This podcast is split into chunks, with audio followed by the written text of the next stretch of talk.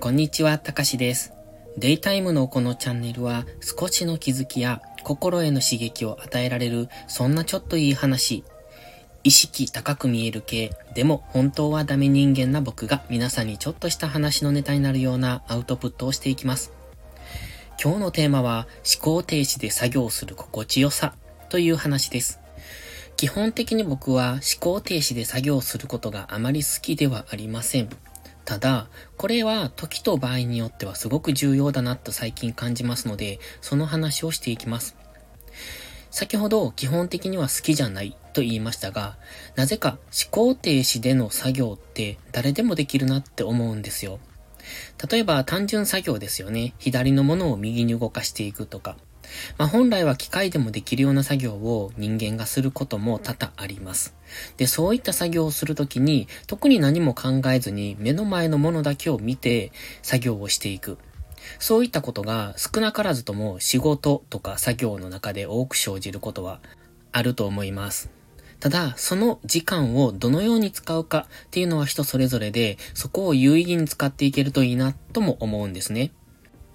そして今回思考停止で作業する心地よさというタイトルなんですが、これね、思考停止で作業するっていうのは何も考えずに目の前にあるものだけに集中するってことに言い換えられるんですよ。つまりこれって瞑想と一緒なんですよね。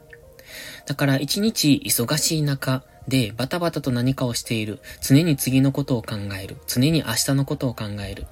というような中で、最近特に忙しい人多いので、そんな中で瞑想という時間はとても大切だと思います。僕も一時やってまして、最近もやろうと思いつつ、なかなかできてないのが現状ですが、あの時間っていうのは、たとえ5分、10分であっても、すごく、うん、自分の心の状態を整えるというか、まあ、強いては心が整うと体も全てが整う。自分自身が整ってくる。で、もっと大きな話をすると、それは自分の人生が整っていくっていうところまで結びつくと思うんです。そのくらい、瞑想の時間は、えー、素敵なものっていうか大切というか、意味のあるものだと思ってます。で、それと同じ効果を表すのが思考停止で作業するっていうことだと思うんですね。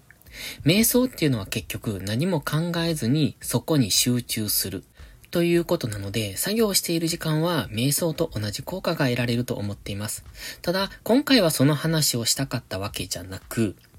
思考停止で作業している時っていうのを僕は有効活用したいなっていう、そんなお話なんですね。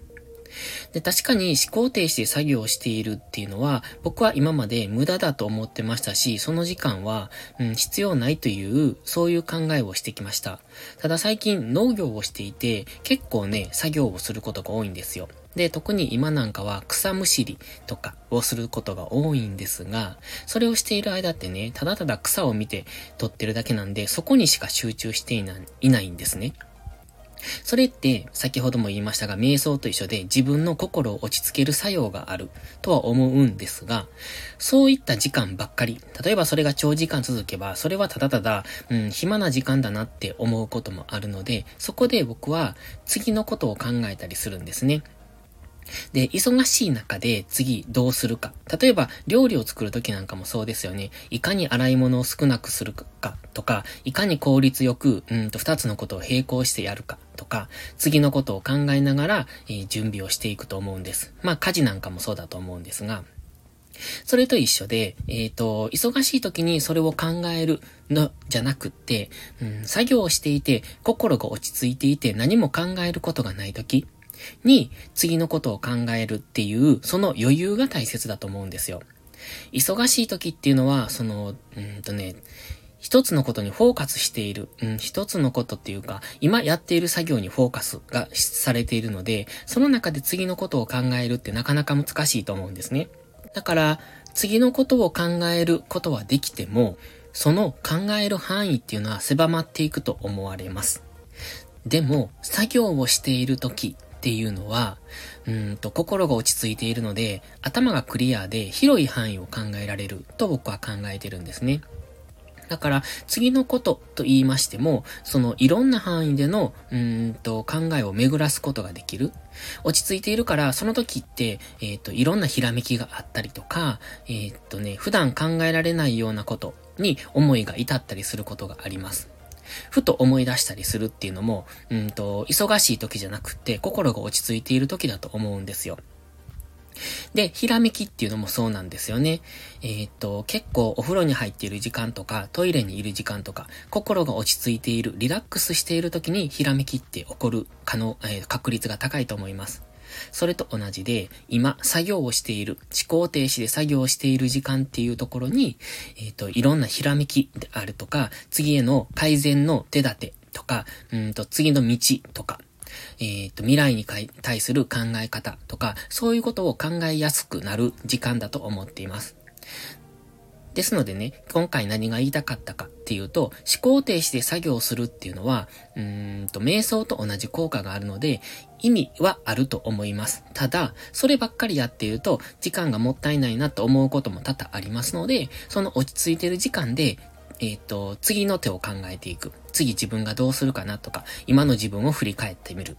今の自分の、えっ、ー、と、あり方を客観的に見たりとか、そういういろんなことができる時間に当てられるので、最近はすごくそういう時間を大切だと思うようになりました。